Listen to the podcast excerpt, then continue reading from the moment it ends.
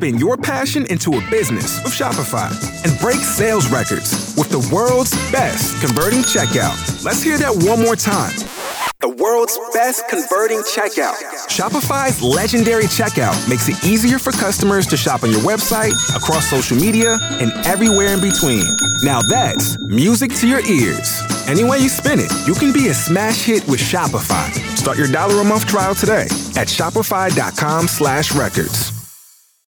This week's Major Spoilers Podcast Weekend Type Saturday edition is brought to you by Brady Rainey, whose name I think is an anagram of something. I'm, I'm not sure. Brady Rainey, Brady Rainey, riding through the land. Anyway, this one goes out to you.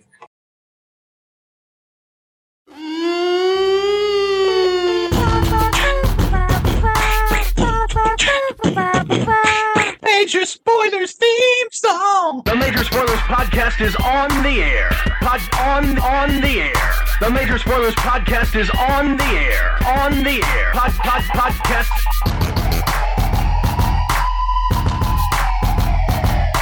I'm Matthew. I'm Rodrigo. And I'm Steven. If you're listening to the Major Spoilers podcast, podcast, pod, pod, pod, pod, podcast, podcast, podcast. The Major Spoilers Podcast is on the air.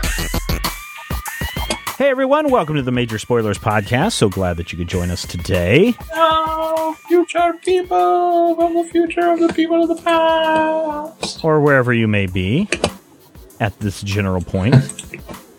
welcome. I'm in my living room. How are you? I am fine. Rodrigo, how are you?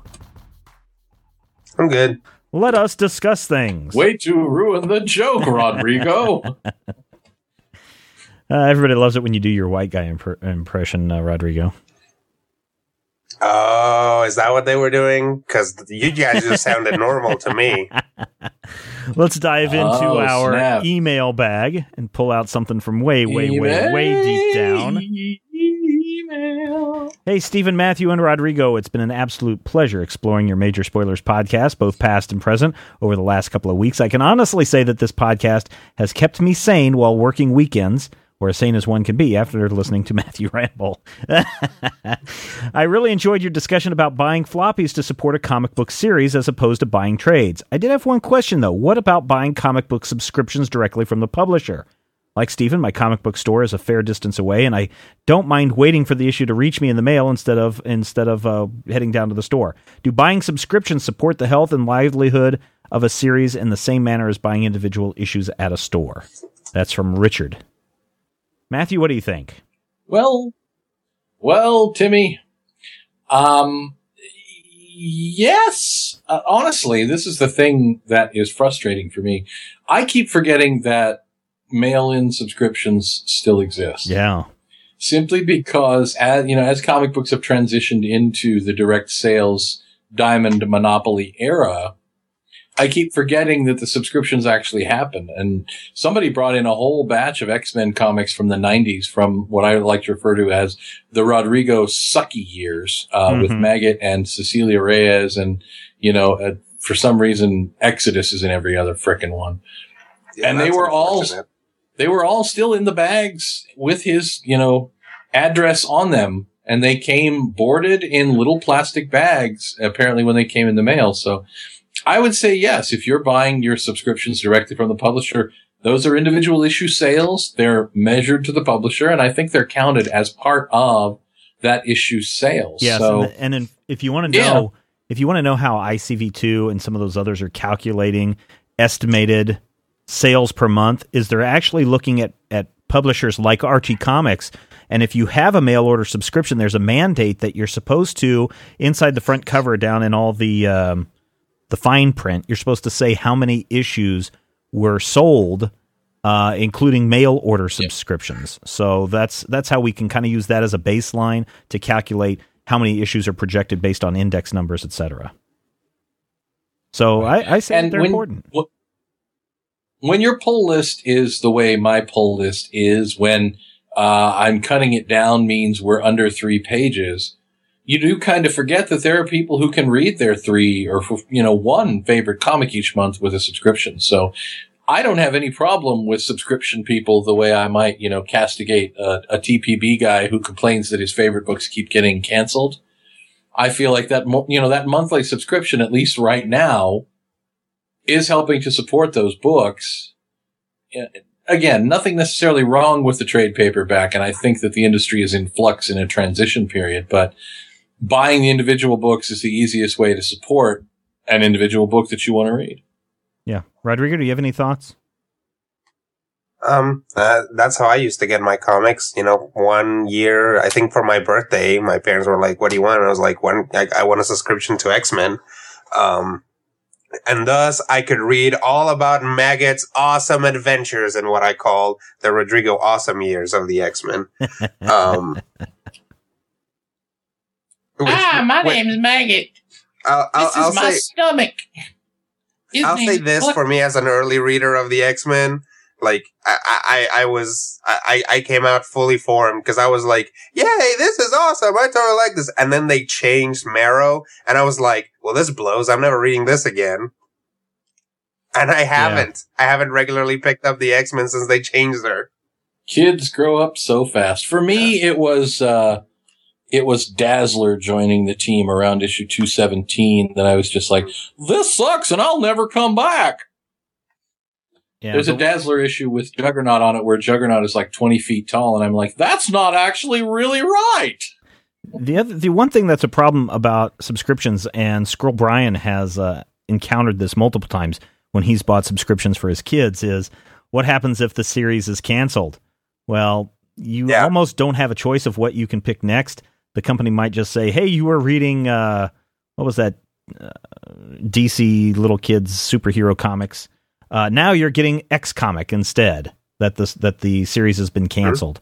Or Well, You have to be a- triple X. comic. Yes. Uh, or you have to be a big fan of the series, in the case of X Men, that you're going to commit to 12 issues. So that's the uh, those are the only things pro and, and con against uh, subscriptions. I don't have a problem with them, and I think if that's how you want to get them, and the company does provide that service or that access, go for it. It actually happened to me too. Um, I got subscribed to uh, Heroes for Hire because I was like, "Ooh, I like the art in this book. I don't know what's going on." Apparently, there are two uh, Human Torches. That's that's cool, I guess. Um, but uh, the the uh, comic got canceled, and all of a sudden they started sending me Avengers, and I was like, like, "Well, these guys are a lot, you know, shinier than the other guys. They guys." aren't any fun. yeah. yeah. These guys have Iron actual powers. Iron Man's suit looks like he's wearing evening gloves and hip boots, and it's really disturbing to me. Yeah. You know, at, at comic book conventions, when Matthew, when you and I were at uh, Planet Comic Con a couple of weeks ago, I love going down Artist. Alley because you get to meet and shake hands with creators, and you can buy original art, or you can get commissions done, or you can get a quick sketch done, sometimes for nothing. But it always amazes me, especially when I was over at B. Clay Moore and Company's table, because everyone was swarming trying to see Lindsay Wagner, that there was so much mass confusion going on around those tables that it would be very easy for a five finger discount on a thousand dollar original piece of art uh, at the table. Yeah. And uh, this always happens at every convention. If you go around the Intard webs, you will you will see that so and so's artwork was stolen at WonderCon, or Dean Yeagle's stuff was stolen at C2E2, or whatever. It happens all the time. Sometimes it's recovered. This past week, uh, speaking of uh, stolen artwork, uh, Ethan Van Sciver, or, or however Matthew uh, says that we should be, be pronouncing it, Cyber. Cyver uh, had some artwork stolen at uh, I think it was WonderCon, and he found it on eBay and was able to get it back, or at least a portion of that back. Now there's a weird kind of story on how the artwork wound up in this person's possession, but either you're dealing with the Rob Granitos who are stealing fake art.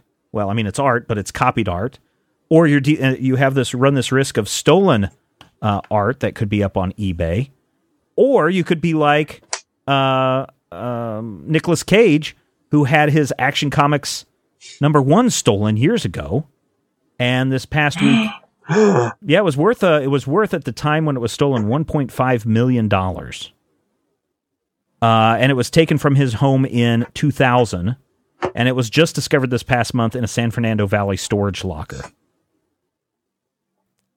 Weird. that the loss of that comic. A lot of people say, and maybe I, I don't remember. I haven't really seen a direct uh, interview with uh, with Cage, but he said that when that issue got stolen, that's why he started selling off his collection. He just didn't have it in his heart anymore to collect and, and sell and and uh, read comics. Oh, I know. Well, hey, if I lost a 1.3 or 1.5 million dollar comic, I'd be freaking out too. I'd probably sell out my collection as well. What is it about? Well, it would be weird. What is it about? I mean, this is just to pay the general- mortgage that you took out on it. Yeah, to pay for the uh to pay for your cost on Ghost Rider. Um hmm what is it about stealing comic books and comic book art, things of these values? I mean, I, we steal everything. People steal cars. People break into your car and steal a CD. People break into your house and steal a video game system. Uh, comic books and, and comic book art should be no exception.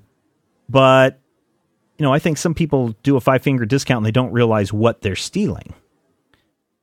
It's great hmm. when things return, but why does this happen? What can we do to protect an investment? Like, I mean, I, I find it hard that hard to believe that someone could just walk into Nicolas Cage's home and walk off with a million and a half dollar comic book. Surely he's got that under glass or you know somewhere stored. But what can we do to protect our stuff to make sure that what we're buying is legitimate and not an illegal stolen copy? And maybe more importantly for you, Matthew, what's the comic book store's responsibility? I mean, you've got some original artwork in that store. Are you sure it's 100%, percent you know, not stolen? Or if someone came in and said, "Hey, I've got these uh this original art I'd like to sell." All the original art in the store was actually purchased from the artist directly because it comes from the owner's personal collection. Yeah. But yeah, I mean, it's a legitimate question. It's a difficult question. A few years ago, we had, and this happens pretty often, we had a girl come in with a box of really valuable Bronze Age X-Men comics. Mhm. And she's just like, yeah, I just, I'm just, I'm like, yeah, these are your uncles or your fathers or your grandfathers or your boyfriends or heck, your mothers. I don't know, but these are not your book. These are not things that you had just lying around. And it's clear that these are not things that you just had lying around because you don't know what they are. hmm Right. And uh, the store went ahead and purchased them, and there was no, you know, blowback from that. But I always kind of worried, you know, about what would happen if the mother or aunt or uncle showed up and said, Hey, you know, these books were stolen from my office or these, you know, these books were taken without my knowledge. It does happen. And I think that, you know, you have to be careful about, well, A, you have to be careful about people just showing up with ultra rare stuff out of nowhere. Right. But you also have, you have a responsibility to do a little legwork and a little math. If, if a copy of Action Comics number one shows up anywhere, it's documented. You know Mhm. it's documented. But even something like, you know, if you look at, say, an, uh, Spider-Man 300, which I believe is one of the first appearances of Venom, that book shows up relatively often. But even that could be something, you know, that was stolen from someone's personal collection. We've Doesn't- had a number of times where local people have said, you know, have come into the store and with a list and these books were stolen from my collection. If somebody tries to sell them, please contact me. So, you know, it does happen. What I mean, possession of stolen goods, receiving stolen property, um, that could get you guys into a big, big problem, right? I mean, is there any protection for the store in doing that?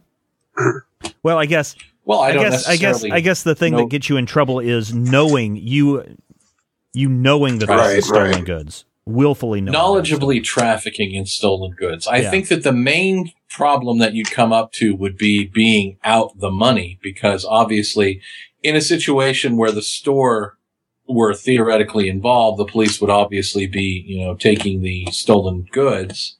The store would still be out that money and the thief would have it. But then there's also the fact that you don't sell to gatekeepers specifically, but hopefully to most stores without identifying yourself. right? You know, Yeah, but if I came in, in if order I came to in sell, today, if I came into your store today, now you know hmm. who I am, but if I was just Joe Average, um, and I came Uh-huh. in with a stack of Batman Beyond art, uh, that I we would purchased. still be asking you for a photo ID, ah, okay. and you would be filling out. You would be filling out, you know, in personal information so that we could contact you in case of any problems. I see. So it's not like you know you're going to be able to just foist this stuff off on us anonymously. I think that probably eBay is going to be worse for or for something like that happening. Mhm. You know, anonymous sales of something that's clearly stolen. Well, that's and that's what's really amazing is that people. I mean, obviously, this Action Comics wasn't somebody wasn't trying to sell it in an underground auction that we know of. I mean, somebody found it in a storage locker because the person hadn't paid their storage rent or whatever. Um, but in the case of these flash, this flash art, um, you know, it's just a search on eBay and there it is. Hey, there's my art. Well, somebody's got to be pretty ballsy to be doing that, right? Oh yeah. But then there's also the question of how do you prove? You know, how do you prove that Rob Granito stole your work? But Yeah, that's true. how do you, you know, how do you sus- suspicion, you know, how can you prove that this art was actually yours and that the person who's selling it is the thief if it hasn't, you know, let's say you're, you know, you're doing uh, third party sales. People come in and you will requisition stuff and you'll sell it for a portion of the profits right. are you going to be held responsible? I mean, what responsibility is there? I think that it's a really complicated issue. Rodrigo, what are your thoughts on any of this? Um, I think that you know, as a as a community comic book, and of course now my phlegm decides to act up. That's attractive. Yeah, sorry about that. Uh, at least none of you had to see that, um, because it was gross. Yummy. Um, no, as a as a as a community, you know, people people do get outraged, and they're like, "How could they do that? Is nothing sacred?" And the fact of the matter is that it's not. Uh, no, it's not. you know, nothing is sacred because when when you have people from outside the community, you know, you have people who are, for all intents and purposes, you know, professional con artists, and and that is not necessarily to to bring up the more glamorous things that we see in movies, just people who get around by committing fraud all the time. Um, you know, they come in and they see, hey, look, this comic book is worth a lot. Let's forge it, sell it to some chump Mhm. or not even forge it, just buy one of the reprints for super cheap and sell it to someone for a lot of money. You know, sell it for a quarter of what it's actually would be worth. This people thinks they're getting a steal. They're not going to ask any questions and you get away scot free or some other alter ego. um, so, uh, you know, like, uh, yeah, people get, people get really, I think, you know, in comics, when you hear it, hear about people like, uh, copying artwork or you hear about people, you know, out and out physically stealing stuff, we get really outraged. But unfortunately, it's kind of business as usual. And, and you know, Are you know, there any? uh, Is there anything that we can do as a, maybe a buyer who's looking to to look into original art? Maybe Matthew or Rodrigo, maybe you know some ideas of how we can make sure that this isn't stolen. Is it is it the only way to do that is to go through an authorized dealer or to go through the artist directly? Is that the only sure way? Well, I wouldn't say that, but I think that as much as all of us want to get a super deal, you need to be suspicious of anything that is too good to be true. And you need to be responsible about whom you're buying from. You know, if you buy something from, let's say it's, you know, a framed solar man of the atom cover and you know that you're buying it, but you're not buying it from the original artist, there are, you know, there might not be any red flags indicating that there is a problem during that sale or during, you know, that particular negotiation of the sale. Mhm. But then you have to ask yourself, you know, if someone stole a piece of material that you purchased at a fair market price, have you actually done anything wrong? Not really. I think it's kind of a, it's, it's almost a, a buyer beware situation. You want Right. to do as much legwork, as much investigation as, as possible, especially of any deal that seems to be well below the market value or seems to be, you know, hey, we need to do this right now. Mhm. Mhm. I think- it's, you know, and, and this came up, I think, in, in the, the, the discussion when we were talking about, uh, Rob Granito. Um, comics are still kind of weirdly behind the times on a lot of things. And, and one of them is this, you know, there, you know, you can find some services that will legitimately find you, uh, original art and, and ancient comics and, and things like that. But it's Right. not the same as, you know, finding legitimate, you know, I don't know, Phoenician vases or, Mhm. you know, even, even Hollywood memorabilia and stuff like that. There are places that have been legitimized through, you know, a good reputation and having certificates of authenticity and stuff that is just generally doesn't seem to be available for comics. You know, the fact that sometimes the fact that you can go directly to the artist and get this stuff Yeah. is, is itself kind of a problem you know, whereas in other instances, even the artists themselves would go through a legitimate service to sell Mhm. their stuff Mhm. because otherwise anybody can impersonate that artist. Yeah. Yep. Uh, I and in comics, you know, you, still don't have that. I used to back in the early 2000s. I was online all the time on eBay trying to buy original Cowboy Bebop uh, animation cells and some other cells. And I think Rodrigo, you've seen some of those in my real world job office. Um, but I stopped buying Uh-huh. on eBay because it just got to the point where I was like, how can one person have so much of this art? It's either fake or they were in a warehouse and saw a box and just walked off with the box. And so then I just started dealing with dealers directly. Um, you know, going through their company website or talking with them personally, but I've kind of stopped buying unless it's me going through the dealer or going through the artist themselves. I've kind of stopped buying original art for that re- reason of well, how legit is this and is it stolen or not stolen, etc. So, I, yeah, you're right. Got to be buyer beware on all of that stuff.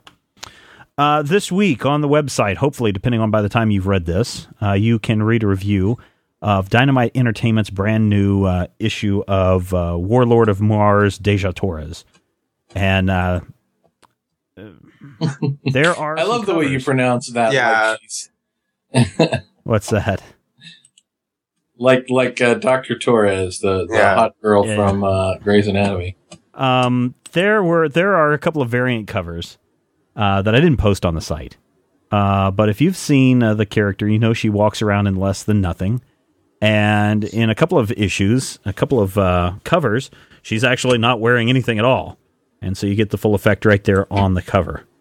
Uh, which I think Matthew kind of had you asking the question about naked Yeah. bodies. Right. Again, I do have kind of a weirdly liberal thought process for all the horror that that has when it comes to portrayals of nudity in comics. I understand that we don't want things to be available to people under a certain age, and I think that that's a good plan. And I understand that obscenity tends to be defined by the morals of the public, by the, you know, the, You know, the public standards. decency standards. Mm-hmm. Exactly.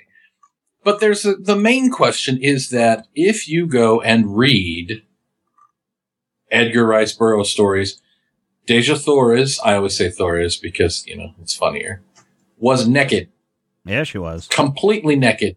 Yeah, he makes was. a point of saying repeatedly that she was completely naked and Yeah, no was. clothing could make her hotter than she is. And when you look at the covers, they are beautiful, especially the Art Adams cover, just gorgeous. Mhm. If you look at the covers, she is still essentially naked, with the exception of, you know, kind of a loincloth and hubcaps that literally cover nothing but the nipple and areola range of the breast tissue. Yeah, in the alternate So covers, literally- those, those uh, hubcaps are completely removed.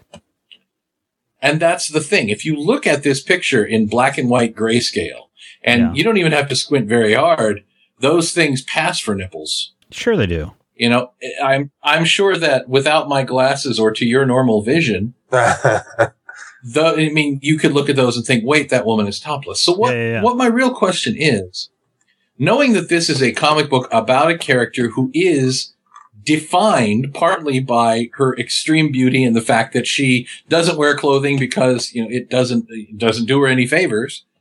Why is it that those little, you know, four or five inch hubcaps are the difference between Dejah Thoris being an obscenity and it being a perfectly understandable, you know, cover.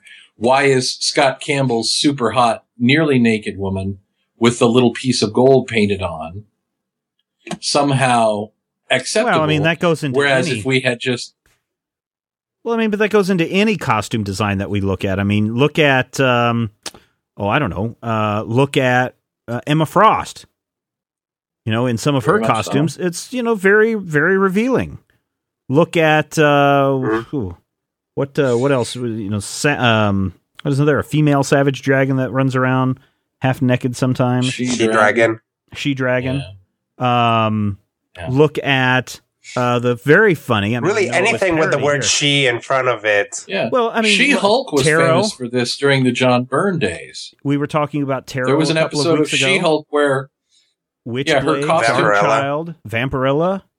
I mean, they're basically Yeah. let's just let's just cover up the naughty bits just enough so we don't offend anyone's community standards or indecency laws. Well, But it's still got that titillation factor that that Mhm. allows the young adolescent male running home from the store to tuck Darkchylde under his shirt so mom and dad don't see it when he goes into the bedroom. Right? well, and and what it is is what it is is a contract. It's saying, look, this woman is naked, and and you can look at this naked woman, but we're going to cover up her her nipples and her vagina, and really that's about it. Because usually you get plenty of butt. Yeah. um, if she's turned around, and and a a bare butt seems to be a, a lot less of, of an issue. But it's it's saying this woman is now officially not naked, so this is now basically legal, and Right. and that's there so that you know society doesn't break down because there's a naked woman on a comic Oh book God, cover A pair of boobies. but also also so that we can have a naked woman on a comic book cover. It's it's basically it's it's weirdly it's meeting someone halfway except really it's not. It's meeting someone way the crap over there. Because mm-hmm. that person way the crap over there that says no standards and morals and Aesop's fables also also wants to see Dejah Thoris's shaboobies Yeah. they just can't socially admit to it. So we get uh um what what I can only assume are uh those like really like, are basically like um those like finger symbols Mhm. that she just like before she goes out she just licks each of them and just sticks them on there yeah, yeah, yeah. yep, that's it. and Uh, they just and uh, they just stay Um, um see, the problem is, I don't know. Uh, is it okay to have? There's two two ways you can go. Is it okay to have nudity in comics, or should we ban? You know, or or are we as a society too hung up on the nude form to not make a big deal of it? In the case of, Well, are we as a society kind of messed up and we've got our morals wrong, where you can have a guy being eviscerated on panel and have his guts spilling out all over the place and no one blinks an eye, yet a, a nipple makes an appearance and suddenly everyone freaks out. Yeah, that's a societal problem that I think is kind of messed up. Now, should nudity, nudity be allowed in comics? You know what? I think if it's appropriate, there shouldn't be a big deal. Dejah Thoris, good example. Don't make her, you know, if you want to make her naked, let her walk around naked, but make sure that everybody knows that she's naked. That is uh, a direct adaptation of the source material, and there shouldn't be anything wrong with the source material. Uh, if you're going to have Power Girl run around naked, I'm sure there's a lot of people, and there's certainly when we were talking about art a mom- moment ago, there's certainly a lot of people making a living off of commissions of superheroes naked. I mean, uh, one of my favorite artists, uh, Chad Spilker, that we go and see every year at, at Planet Comic Con, has a whole book, Babes, that are just naked versions of your favorite superhero. Uh, and he's a great artist. Um, you know, but if you're going to show Power Girl naked in, in an issue of Power Girl, there needs to be a reason for it, and it needs to be motivated, and it needs to be more than just titillation. Now, when Amanda Conner showed Power Girl naked, she did it perfectly where the naughty bits just so happened to be covered up by a, a breath of steam or the tree branch outside the window just suddenly blew in front of the way so that you didn't get to see anything or anything that some people might deem offensive. But you know, if two people are making love, if two people are getting it on, or whatever that you want to call it, in the case of um, one of the Boom Studios books from not too long ago, go ahead. No big deal. It shouldn't be a big deal, but we make it a big deal. Rodrigo And that's that's a problem or Matthew? for me in that. Sorry. No, no, go ahead. Dejah Thoris specifically is an example of a problem that I have, and it, it kind of stems back for me to uh, the mid '90s and the bad girl craze. Dejah Thoris is a book about a naked woman. It's not as though they're going out of their way to make naked woman comics, but a lot of the comics of the bad girl craze were designed to have women as naked as possible. Right. And there were, you know, special naked covers. I don't necessarily want to buy illustrations of nude women because I have high speed internet. but I look at this, you know, the Art Adams cover specifically, and I'm like, this is just a really lovely piece of art. And the fact that there's a naked woman in it doesn't necessarily make it any more or less a wonderful piece of art. Yeah, I look at that and I go, hmm, that is an attractive woman. I don't necessarily think that you know, I'm going to want to marry her, and I certainly don't have an imaginary crush on her, but I think that the point, the problem that I have is when I was bagging books this Sunday, a book came up called Wolverine, the Best There Is. Right. And it's drawn by uh, Jose Juan Jose Ryp, who worked for Avatar and is known for really bloody, bloody, gruesome, awesome art. And this book was filled with decapitations and chopped off legs and Wolverine stabbing people and being literally covered in blood and just people, corpses everywhere, was not sealed in a protective bag on the wall the way they do when something has questionable content. Yeah, because we as a society was. don't care about that. We can watch. You can watch uh, CSI Miami. You can watch anything in prime time, a drama show, a cop show on primetime drama, and you're going to see somebody with a hole in their head. You're going to see somebody getting shot on screen. See blood splatter. Nobody blinks. Nobody cares. But then it gets a little bit too Yeah, steamy, you know, and you, you, want to why show though? you want to show somebody's butt cheeks. Oh my gosh! Oh. Why is that, Rodrigo? You, Tell us. the the the reason why that is is because somebody dying is not personal. You know, humans kill each other all the time. You know, there's plenty of war footage of people being shot. You know, humans kill other things all the time. We Right. kill lots of bugs. If you've ever eaten Cheetos, you've probably eaten lots of bugs. you know, we eat steak, we eat chicken, we eat all kinds of awesome things that used to be living creatures. Right. Killing stuff is not that weird. In fact, what seems weird to me is our, our, our outrage at, at things being killed. Um, but sex is personal. When someone looks at that cover of Dejah Thoris, that cover changes the way they behave. It, if you're a boy, s- certain changes might immediately happen in your body chemistry that make it difficult for you to stand up without other people noticing. Yeah. Um, if you're a girl, similar changes might happen, but lucky you, you can get away with it. Um, you know, when we see this, like, this is a cover that changes, like, a naked chick changes the way you behave. It affects you mentally. Your body goes into a weird overdrive. You know, you linger, even if you're like, whatever, I don't care for comic art, you will linger a little bit longer. You know, I make fun of, uh, of certain companies that basically put out a lot of naked stuff, but I Mhm. always click on the galleries because it's hot naked chicks. You know, it changes your behavior. And I think that's what freaks people out. It's, you are weirdly relinquishing control every time there's a naked chick on a comic. Right. Here's something that's really funny.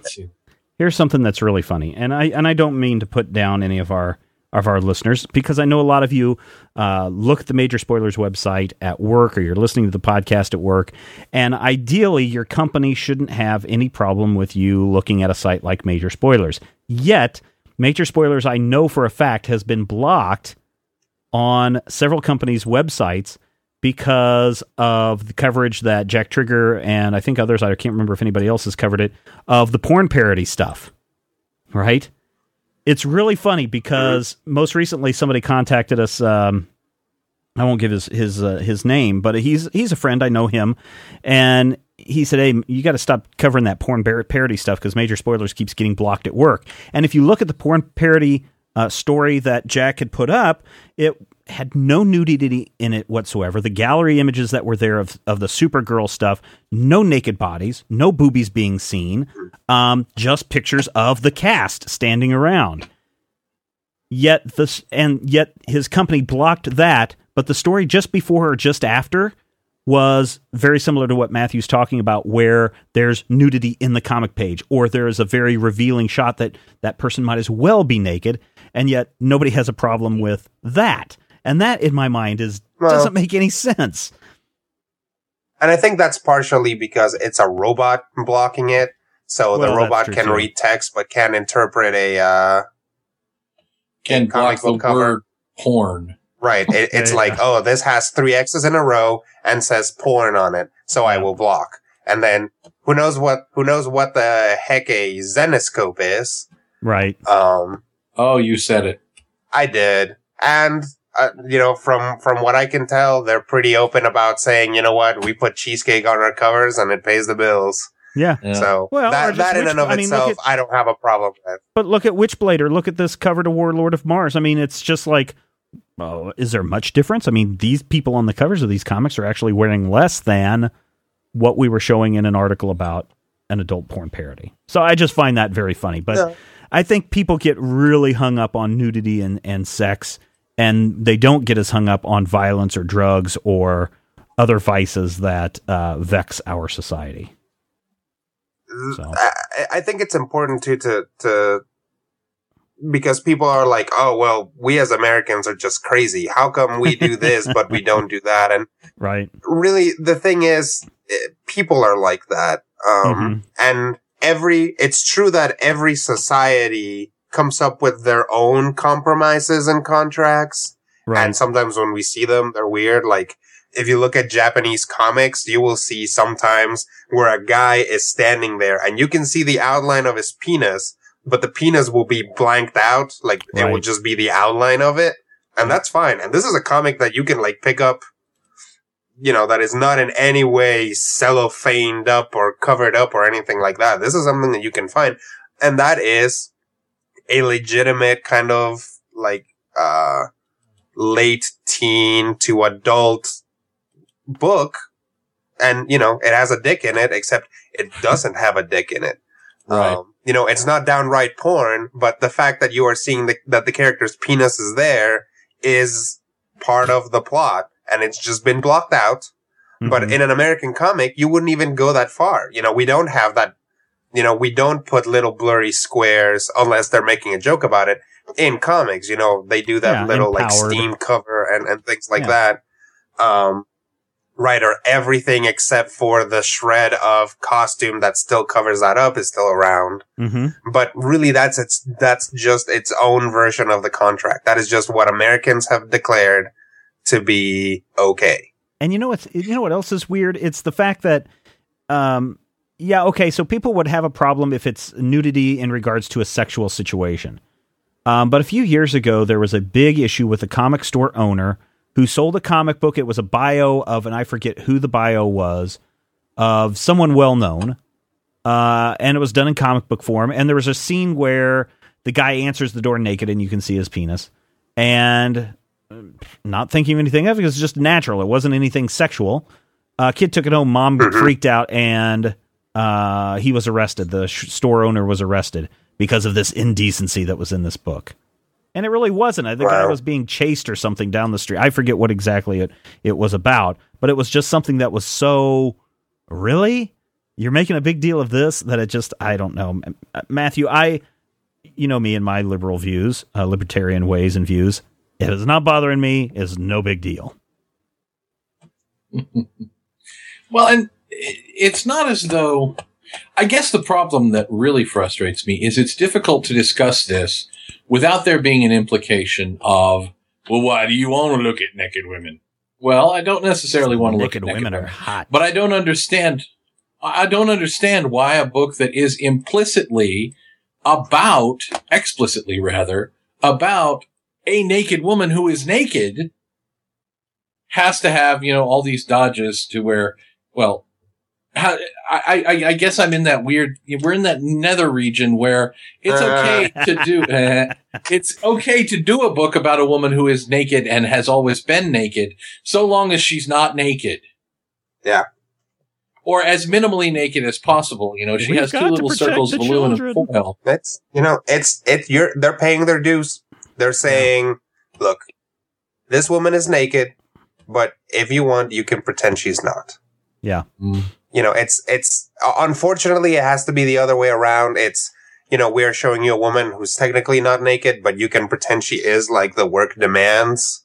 Yeah. Um, and that's unfortunate. But uh, I mean, if if we have to err on the side, you know, to, to a certain degree, erring on the side of protecting that kid who walks into a comic store and is just immediately faced by, with uh, Dejah Thoris's rack, um, you know, I, I might be okay with it. On the cover, I, I don't have a problem with it. Or if they were just like, hey, this is suggestive stuff, so just put a, you know, when it's in the bag, the bag will have that weird black bar around the middle of it and we'll Yeah. contain the nudity to that.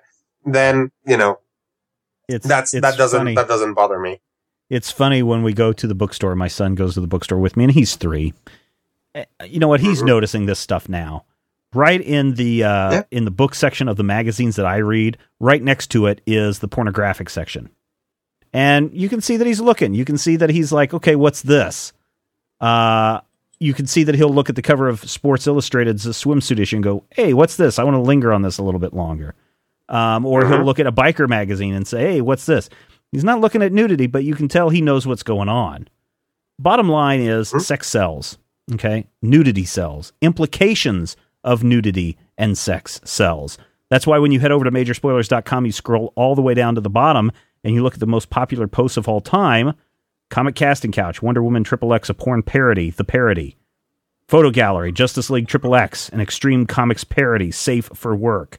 Gallery, Justice League Triple X, an extreme comics parody, posters arrive. Um, bu- Polybagged Fantastic Four 587. You must be needing to hide something. That doesn't have Polybagged. boobies. Fluke. Or, or yeah, it doesn't that's, because that it's is actually ranked higher than the actual review of the book.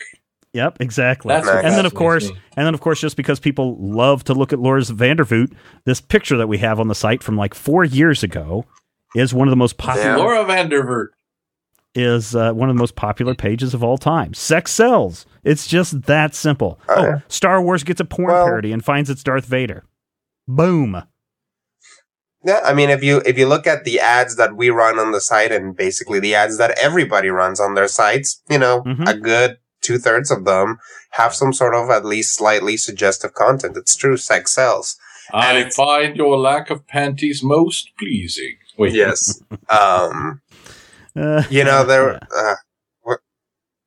Never mind. I was gonna tell a story about college, but it's gonna take too long. No, go ahead. Um, go ahead. Go ahead. We got time. Um, so uh, I was in the arts dorm, which which meant that everybody was naked all the time to begin with. But a bunch of girls every um every week, one of the suites because you know we had a suite and then a bunch of rooms around it. Oh, Um, so one of the sweet. suites would be in charge of doing what we called munchies. Which you know, once a week you go out. The, Everybody the dorm gives you money. Well, that that was optional, but you had to do it before because they, you know, they did have a race kicking around for for Right. that situation.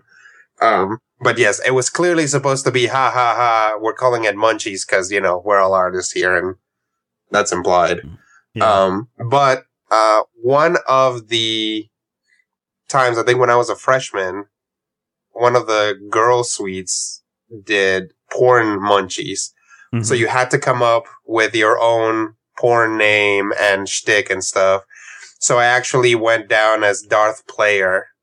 Um, and I basically just got like, took out the mask from my roommate's Darth Vader helmet and just wore the helmet and just took a black sheet and wrapped it around me and wore some shorts so that it looked like I was naked underneath. And I just kind of hung out the whole time. And it wasn't until the middle of it when I actually, uh, whipped out my lightsaber.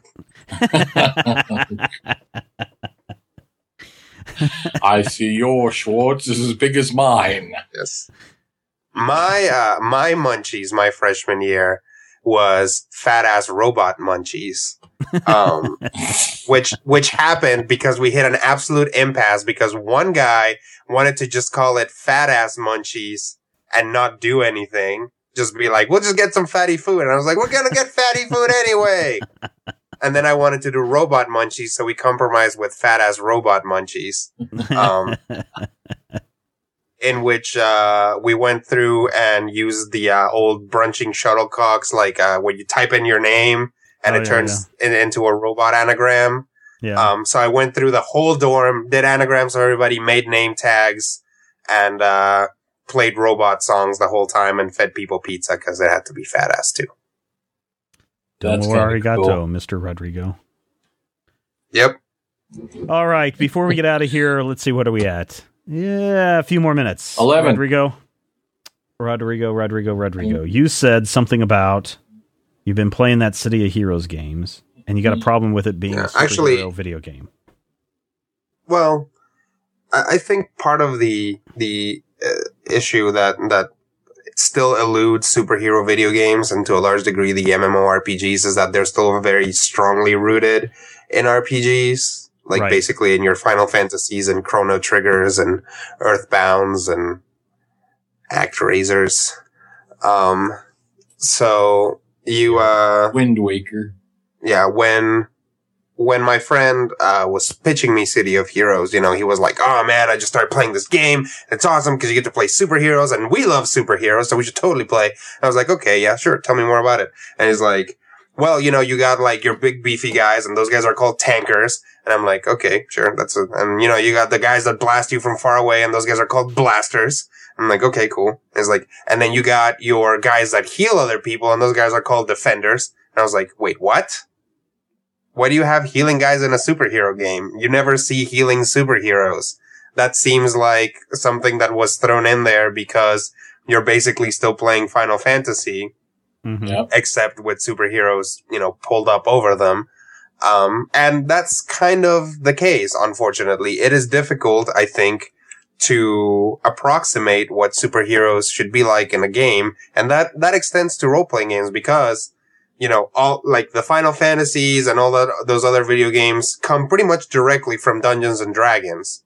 And Right. a lot of the other games that you see, uh, the tabletop superhero games, are also based on Dungeons and Dragons, and they try to use kind of classes and and feats and all this other stuff to simulate the superhero or simulate the superhero, but they just can't seem to get it right. And I think it's a, problem from that fundamental assumption of we're going to play D and D superheroes rather than trying to come up with a system that directly, uh, basically that more directly looks at what a superhero game should be like Mhm. and simulates that. Yeah. I- So that's know, my thesis. it's it's really it's really tough to try to get that idea across in in a video game like Mhm. that if you're a hero because either you know in the traditional side scroller or first person shooter you're looking for medicine packs uh, but if you're Mhm. trying to do an MMO you can't just drop by the hospital and say patch me up although you probably could that maybe make it more interesting but if you're fighting an epic battle inside Batman's cave in DC Universe Online you're not going to say, okay, stop the battle real quick, guys. I got a scratch. I got to go uh, take care of this. I'll be back in five minutes. You want somebody there who can Well- heal you right away. and you and you have to you have to make certain allowances and i get that obviously in a video game you know if your character gets dropped to zero points you shouldn't just have the character die otherwise you know Yeah. you would lose that character and all the time that you spent on it so sure a, a thing that teleports you to a hospital and that all superheroes have okay i'm willing to make that concession but I think there's a fundamental gameplay issue in that, you know, why do these guys even have hit points? Yeah. Right. You know, I mean, It- sure, Superman gets hit with bullets after bullet after bullet, but he doesn't lose a single hit point to it. Whereas Batman never gets hit by a single bullet and never, also never loses any hit points. But if you hit Batman hard enough, he will go down. Mhm. Right. Yeah, presumably. You shut your the mouth, problem that you Rodrigo. run into no, you'll hit him with a bus. The problem that you run into is the fact that superhero comics are essentially endlessly recycling that last second momentary scrape or the underdog coming out of nowhere. If you look at Spider-Man's history, the boy should be dead 65 times before he's 20. But trying to translate into a gameplay circumstance, you know, it's, it's kind of like my general whining, and, you know, I, I do have whining. General whining. My general, general whining about Yeah. why we feel the need to adapt things if we're going to have to adapt them to a completely different set of rules. Comic books have, say, the Hulk. The Hulk can be essentially unstoppable and as strong as he needs to be and, you know, develop a healing factor when that becomes cool. So when that comes together and you try and put that into a game, you have to sl- you have to scale the Hulk back as a protagonist. It's like Mhm. Rodrigo said, you know, a couple of days ago, the Doctor is not a player character. I don't remember when or where. You figure it out. But Uh, the Doctor is not a player character. Superman is essentially not a player character. Batman, Spider-Man, the Hulk, and that's why I'm not necessarily interested in playing a game like DCU Online where I might interact with a Green Lantern or a Flash. Now I have played, um, uh, Freedom Fighters. I have played City of Heroes. I have played Champions Online and all of those gave me a chance to have fun and not have to compare myself to Batman where, Yeah. you know, where Batman is essentially, you know, superhuman and you can tell me he's not and he is and shut up. Batman is essentially superhuman in a very basic way. Whereas if I were to create, let's say, a bilingual priest who has roller skating and teleportation powers and call him the Holy Roller, Awesome. which I did. Yeah, I thought so. He had a partner called Oh Boy, who was a French lad who could turn into uh, water, but he didn't speak English, which is why it was important that the Holy Roller was bilingual. nice. Anyway, the the characters are a lot more fun because those characters have weaknesses, but they're not truly superheroes. They're almost superhero parodies at that point in time. Mhm. You know, it's it's like Darkwing Duck. Is he a straightforward hero, or is he, you know, a, a tongue in cheek mockery of heroes, or tongue in beak? Uh, And it's it's really both Haha. yeah. and it, it, it works for him. Whereas the superhero video games, by making the main character the main character, annoy me. Whereas the one place I found they did it well was in Ultimate Alliance, hmm where you had a team.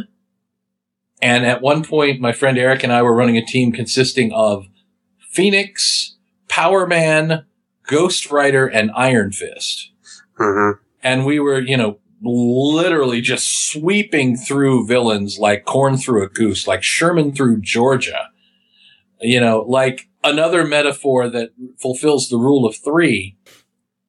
And that was, you know, basically two second stringers, a dead chick, and someone that nobody's ever heard of. Uh, So, you know, those characters again, not really the central superheroes, but let's say Ghost Rider takes damage and he's out. You got to rotate somebody else back in. So you can go and you can rotate in Spider-Man. Mhm. I, I like the way that works. Whereas if it's uh, first person, you know, the Hulk as my first person player character, it loses points because it can't really be the Hulk if he's, you know, dealing with these these weaknesses, these problems that he has. Yeah, and and really, what's what's interesting about video games is that they're still fairly limited, especially you know it, with MMORPGs. They have to find a lot of loops around it, but in in first person games, you know, there are only so many places that you can go, and I don't mean like physically because actually video games have gotten really good about letting you go lots of places, but I mean you know story wise, so. If as Spider-Man you fly in and you're fighting um, Venom, right? And Venom manages to clock you good once and then pushes you off a roof and you fall to your death. Um, then the game starts over because Spider-Man's not supposed to die. Um, but then the game started over and everything you did before doesn't count anymore. It's kind of like a weird, su- like, it's, it's like video games as little tiny retcons because unless the story goes the way that it's supposed to, you don't actually get to continue. Um, Yeah. every once in a while, they will throw you a curveball. Um, like actually a lot of RPGs, if you lose against the final boss, they will show you an ending of what happens when you lose. And of course, Hmm. since RPGs, you always start from your save point anyway, you can say, well, in this alternate dimension, I didn't lose to the, to the boss or whatever. Um, but you know, you, you do see that every once in a while. Actually, the, uh, the Undertaker, uh, storyline in SmackDown versus Raw 2011, the story, the, the ending in which you lose is a lot better than the ending in which you win. I guess um, you know when when it comes to the superhero video games, I'm not a big fan of those because I don't know. You've only got you know if you're going to build it off these tropes of the regular MMORPGs or the Dungeons and Dragons, Um, is- you know line of of hero of the roles for everybody, it kind of quickly loses a lot of interest because you really cannot create a character that is too far outside of the tank, the healer, the caster, etc. sure. So it's problematic. And I, you know, I don't know how popular City of Heroes is right now. I don't know how well DC Universe Online is is going. Um, Mhm. but when you compare it to what's going on with Rift and World of Warcraft, those two probably pale in comparison to those to those two games, which are the traditional Well, and- and- sorcery. Yep. And they have the advantage that they are built on the same model that the engine is built on. Right. Um, whereas the other games are actually in a lot of ways fighting it. They are fighting Mhm. their own engine, um, Mhm. when trying to do this. I think that it's, it's fine and there's no reason why they should stop making superhero video games. I think, for example, um, actually the Ultimate Spider-Man video game, which I think the movie Spider-Man video games may have been the first to do this, but basically in Ultimate Spider-Man, New York is just open to you and you can just web sling your Yeah. way into areas that then trigger missions Yep. um, which is a lot closer to what actually playing Spider-Man is like. You know, Spider-Man goes out on patrol and then all of a sudden there's a bank robbery. So you, you know, swing down, fight the robbers, beat them up, li- you know, literally like, uh, um, web them to a wall Mhm. and leave them there for the police to find. And that's the end of that mission. And then you go find another one. Obviously, there's still crazy big red circles for you to find things. And it's probably a good thing that those are there because otherwise it would be difficult to navigate. Um, but that gets you a little bit closer. So that experimentation is good. Um, it's just, it's still going to take a while before they come up with really the perfect superhero game and especially the perfect superhero MMORPG. Yep, I agree. All right, everybody. Thank you so much for joining us this week on the Major Spoilers Podcast. If you thought that this episode or any of our Major Spoilers Podcast episodes are worth, I don't know, 25 cents, you might want to consider heading over to majorspoilers.com and becoming one of our regular recurring donors to the site. Something as simple as $2 a month can really help. You could go 5 if you want to be a power user or 10 if you want to be a Major Spoilers spoilerite god. Uh, these recurring donations will help us do some great things in the future because we know that you love comics and we do too, and we want to keep doing that. And uh, just the the response that we've had so far has just been phenomenal. Phenomenal. Uh, I've been very pleased with it, but we're still not there yet. We're still trying to get 100% of everybody listening to this podcast right now or in the future. Nobody's going to go for it. Uh, we want you to. Hello, future donors. people. There's a delay over here. It's time. Wait, what? Seven eight five seven two. What? So if you would, if you would, if you've got an Hello, future has the fun. people. I know not everybody. Screw you guys. I'm going home. Uh, wait, I am home. Damn it. Uh, I guess Skype delay. uh, I know not everybody has the funds, and that's perfectly understandable. Uh, but every little bit helps, and some of you might be sitting there, Matthew. Somebody might be sitting there saying, "Hey, you guys are doing this for free already, so why should I contribute?" Well, What's the the simple answer? answer is we're doing it for free because we love it. And we love doing lots and lots of things, but doing it for free does in fact incur costs. And it's one of those things where from the very beginning, there have been people who've been generously donating. Those people, awesome. You too are awesome, even if you can't afford to donate. But you know, if you steal our music, then Lars Ulrich, our drummer, will. No, wait, that's the wrong argument. Crap. Um, Well, as Matthew because said, there are it's the some right costs thing to do, and associated. it's see, wait, Yeah, and Yeah. you know what? 25 cents an, an episode or 25 cents an issue, depending on which uh, show you're listening to, not that big of a deal when you think about the entire Major It's like experience. one cent per reference in the average open. there and, you go. And you know, people people are like, I hate it when people start asking for money and stuff. And I, I understand that. Uh, I work for another organization that is constantly asking for money. Um, that al- yes, that also does things for you for free, you ingrates. Um, and the important thing is you can just, you know, go make yourself a sandwich during the commercials if you want. You know, we do this because if we get more money, we can make better content. And Yeah. that's honestly what we're looking for. We want to improve major spoilers and it's gotten to the point where we've got writers, we've got talent. What we don't have is time. And apparently inversely, uh, money also makes time because then we can, you know, quit our jobs and spend time on Yeah. major spoilers. And I got to tell you, this is a terrible month for me. I mean, I just, it'll be, uh, I think the earliest I will have been to bed all this week is 2 a.m. And the, I have to get up at 6 to start my day. And I don't like doing that because I'm getting pressures from real world job, spoilers, everything else. We want to make it great and awesome. I know uh, Matthew and Rodrigo face some of the sim- similar challenges. We want to do good things, but we need your help to do that. Uh, or just think of a donation as a thank you for everything that we've done for you so far. Or if you think we suck, then go right ahead and just continue to listen for free. All right, everybody. Thank you so much. Uh, on the next show, Why would you give them that talking about- option? I think if they if they think we suck, they should pay double. Look, we've got a $2 recurring donation, $5 recurring donation, $10 recurring donation, and there are of all the people that have donated in the last 2 weeks since we've kicked this off. There have been several people that have contributed the $10 a month recurring donation, and I find that amazing and I want to thank those people. In fact, I've been trying every day on the Twitter to thank everyone who's donated. But you know, if we could get every single listener to just donate $2 a month, fantastic things will happen. All right, put that in your hat and, and think about it until next we speak. And when we Smoke next it. speak, we will be talking about Ultimate Spider Man. Why? Because we know you love comics and we do too. And we'll talk with you soon. If you have any questions, comments, topic ideas for future shows, or would like to sponsor a show, send an email to podcast at majorspoilers.com. Visit Major Spoilers at majorspoilers.com and be sure to check out the Major Spoilers Forum. You can also follow Major Spoilers on Twitter at twitter.com slash major spoilers and on MySpace at myspace.com slash major spoilers.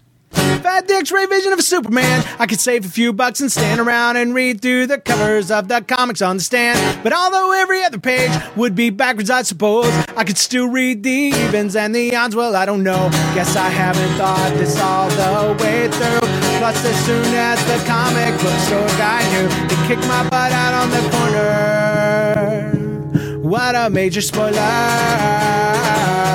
What a major spoiler! Think about a better way? If I was hulking green or gray, I could just bust through that brick wall, take their comic books away. But then the little meat would deal with all the tanks and bombs and guns. Have you ever tried to read a series with all that going on? Guess I need to rethink this plan. How would I back and board my comics with such huge hands? Guess I already told ya. What a major spoiler! What a major spoiler! Yeah, yeah, yeah! What a major spoiler! What a major spoiler!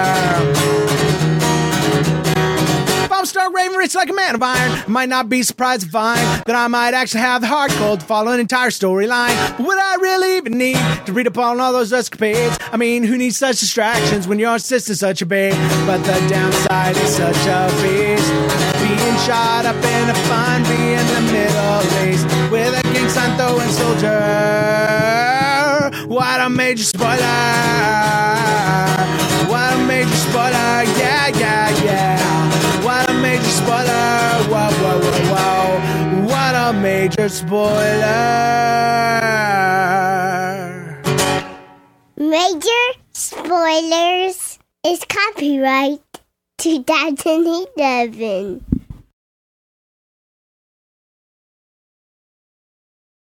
Spin your passion into a business with Shopify and break sales records with the world's best converting checkout. Let's hear that one more time. The world's best converting checkout. Shopify's legendary checkout makes it easier for customers to shop on your website, across social media, and everywhere in between. Now that's music to your ears. Any way you spin it, you can be a smash hit with Shopify. Start your dollar a month trial today at shopify.com slash records. Everybody in your crew identifies as either Big Mac Burger, McNuggets, or McCrispy Sandwich. But you're the filet fish Sandwich all day. That crispy fish, that savory tartar sauce, that melty cheese, that pillowy bun. Yeah, you get it. Every time. And if you love the Filet-O-Fish, right now you can catch two of the classics you love for just $6. Limited time only. Price and participation may vary. Cannot be combined with any other offer. Single item at regular price. Ba-da-ba-ba-ba.